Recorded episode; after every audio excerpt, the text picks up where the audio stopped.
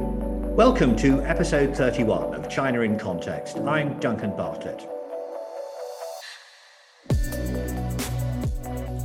It's been more than three years since former US President Donald Trump launched a trade war against China. The Chinese government says it was a waste of time. It insists that the clash with the US hasn't suppressed China's development and there's still a massive amount of trade going on between the two countries. China set an economic growth target of around 6% for 2021, and it's likely to easily surpass that if official figures can be believed. Meanwhile, the economy of the United States, driven by the success of America's vaccine rollout and massive government stimulus, is expected to grow as fast as 7% this year. The US is currently leading the world economic recovery. Well, if this is a race between two competitors, we need someone to help us understand the rules. And our guest on the podcast today is well placed to do that, as he's an expert at analysing complex economic information. I'd like to welcome back Tommy Wu, lead economist for China at Oxford Economics, who's speaking with me from Hong Kong. Tommy, hello again. Hi, Duncan. Thank you for having me here again. Now, I don't want to put you in a difficult position politically because I know your reports aim to explain the Chinese economy objectively. And that's why I like having you on the podcast. However, it's always helpful to see the economics in a geopolitical context the way China sees it, the United States is trying to suppress or contain China's growth. What do you see when you look at the data? We don't actually see much of an impact um, besides the fact that uh, the US trade share with, with China uh, has dropped in 2018 to 2019, but the share has actually rebounded in, in 2020 uh, even though it's still below the uh, you know the pre-trade war level. So you're looking um, back at previous years. We're talking in 2021, but what you're saying is it picked up in 2020. You're waiting to find out what the situation is in 2021. Uh, yes, because um, well, I would say that in 2021, um, the share has, well, at least according to the first few months of the year, um, it has increased uh, uh, by a bit. Um, but um, you know it, it's still below the pre-trade war level. So so that's an observation that I've made. So you know there's some impact of the decoupling, but uh, is it true that you know the the two countries uh, have truly been decoupling? Uh, um, I have to say that um, you know it, it's it's not uh, it's not as straightforward to answer.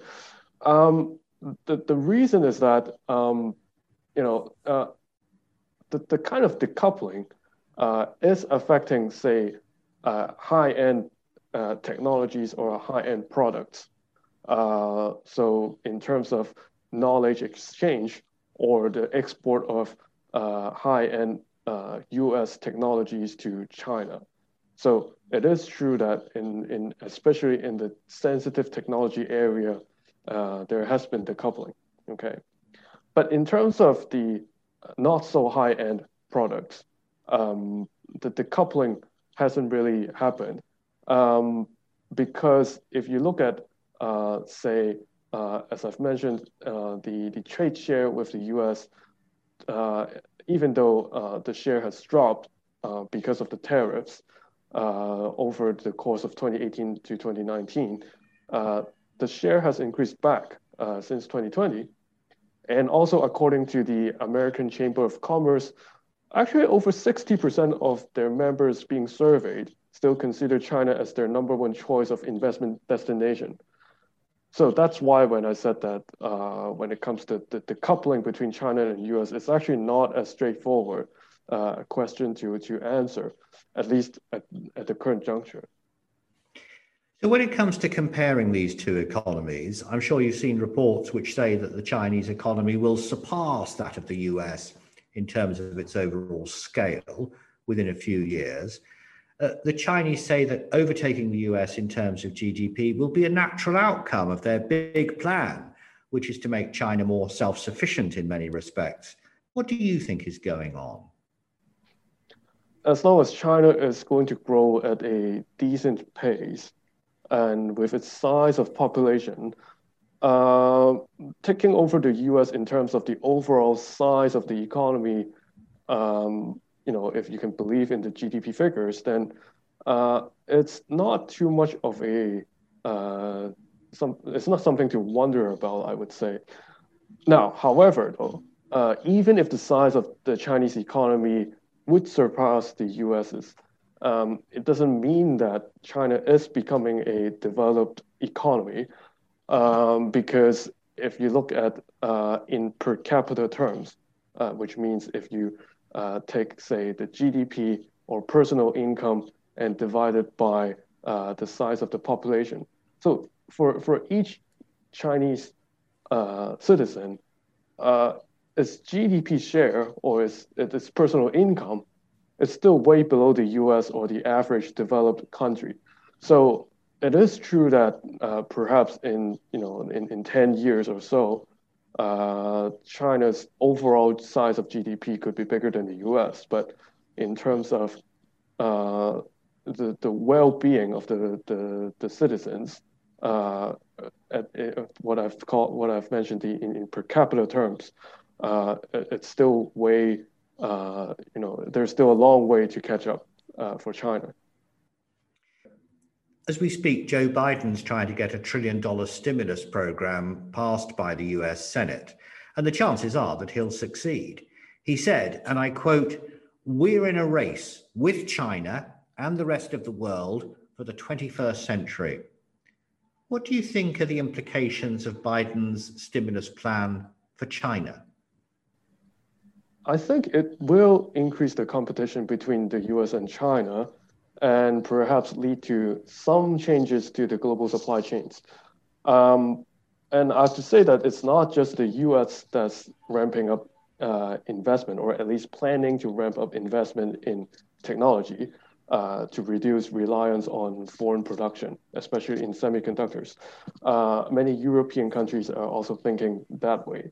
And perhaps in the future, we will see uh, less exports from China uh, in these more advanced electronic products uh, because of the reshoring activities that's happening uh, in the developed world.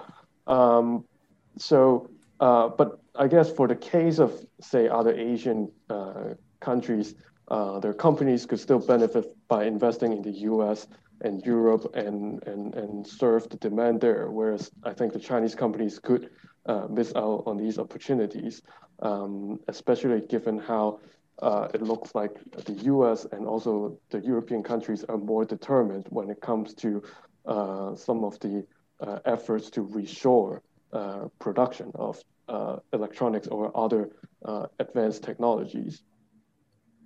But I think um, from the Chinese perspective, though, uh, given that it, it has its own plan on being self-reliant on the technology front, and it has its own roadmap. So um, there's this competition, uh, but for China, um, I think from, from Beijing's perspective, um, it, it, it will try it, it will double down on its effort to uh, become more self-reliant uh, in terms of uh, uh, research and development and also the production of the, the high-tech equipment or products um, because of the uh, seemingly uh, more fierce U.S.-China decoupling, uh, especially in the sensitive technology front. In terms of monetary and fiscal policy, many significant voices in both political parties in the United States say that America can afford to borrow and spend freely thanks to the unrivaled status of the dollar as the world's most wanted currency. But I can foresee problems with this. One difficulty would be a weakening of the dollar as a result of the easy money flowing out of the US. A weaker dollar could be to China's advantage. And the other criticism I hear, particularly from the Chinese side, is that the US is indiscriminately printing money without regard to sound economic fundamentals. I know you're a China expert rather than a specialist in the United States, but do you have a view on that? Because of the pandemic, you know, the, the, the quantitative easing by the US is much needed, uh, at least for the US, uh, because the pandemic was just unprecedented. And I think uh, no one wants to see uh, the US financial markets to melt down, uh, which would have a big consequence uh, or a much bigger consequence than comparing to, say, printing too much money, which, as you've mentioned, being criticized by you know some people at the moment. Um, so I think you know it's it's uh, it, it's actually uh, not a bad policy to to to do quantitative easing at all. Um, and but then I think right now at this current juncture, uh, what we should worry more about is uh, in terms of whether the U.S. will be uh, tapering too early or too late um, before the economy is really uh, gaining a firm footing. Um, and I think this is uh, gaining a lot more discussions in terms of uh, when the, the US will announce its tapering plan and, and, and what will it mean for, say, uh, not just the US, but beyond the US, uh, especially in the uh, emerging markets. Because last time when we have seen talks about QE tapering in the US back in the 2013, these markets had uh, gone through something called a tapering tantrum when uh, capital flows, uh, capital were flowing out of these uh, markets. So this is a risk that um, uh, the emerging markets uh, are carefully watching at the moment. Thank you very much, Tommy. That was Tommy Wu, lead economist for China at Oxford Economics. This podcast is produced by the SOAS China Institute. You can find out more about our work, including our courses, research, and so on, on our website, which is SOAS, that's S O A S dot ac.uk. Alternatively, you can type SOAS China Institute into a search engine and you should be able to find us. But until next time, that's all from us here on the China in Context podcast team.